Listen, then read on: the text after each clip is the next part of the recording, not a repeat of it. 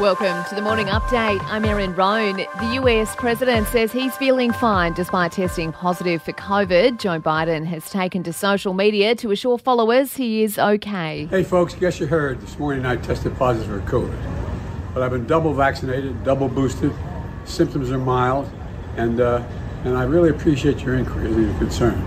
White House COVID response coordinator Ashish Jha says Mr. Biden is experiencing mild symptoms and will continue to take part in meetings via Zoom. Because the president is fully vaccinated, double boosted, his risk of serious illness is dramatically lower. He's also getting treated with a very powerful antiviral.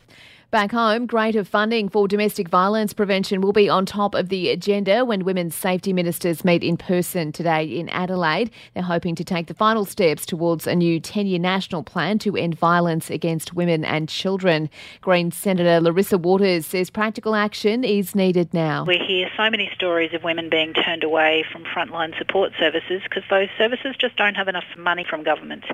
The federal government says it has no intention of closing Australia's border to people coming in from Indonesia. It is one of the suggestions to prevent foot and mouth disease reaching our shores, but Agriculture Minister Murray Watts says it's not being considered. I think it is a bit ironic to see some members of the opposition out there calling for borders to be closed when they never once imposed those measures when they were in government. The wet weather across Australia's east could stick around until November. Eastern Queensland, right down to the New South Wales south coast and parts of Victoria and the Northern Territory, will cop above average rainfall from August to October.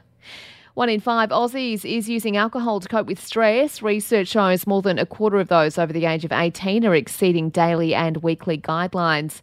And the BBC has been ordered to pay substantial damages to a former royal nanny over claims made to secure an interview with Princess Diana. BBC journalist Martin Bashir claimed Alexandra Pettifer, known then as Tiggy Legge-Bourke, had an affair with Prince Charles in a bid to secure the interview in 1995. To sport, it's brought to you by Ladbrokes Mates Mode, the better way to chat share, and bet together. T's and C's apply. And remember, gamble responsibly. Call 1 800 858 858. The Aussie women have taken a second straight T20 win over Ireland, taking the match by 63 runs. Vice captain Rachel Haynes says it is a nice boost ahead of the Commonwealth Games. It's almost the unknown. None of us have ever played at a Commonwealth Games, but certainly we've we've heard from different athletes on, on what to expect from the experience, and I think the, the team's just really looking forward to it.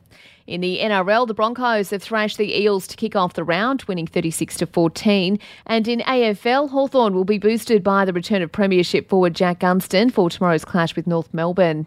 For even more sports news, make sure you check out the Sports Update. You'll find it wherever you're listening to this show. In entertainment news, and Ricky Martin's nephew has dropped the case against him. The 21-year-old had obtained a temporary restraining order against the singer, claiming he was assaulted and harassed for more than seven months. And Amber Heard has filed filed an appeal after the defamation lawsuit between her and ex Johnny Depp. The actress was ordered to pay more than $10 million in damages. And that's the latest from the Nova Podcasts team. We'll see you later on for another episode of The Update.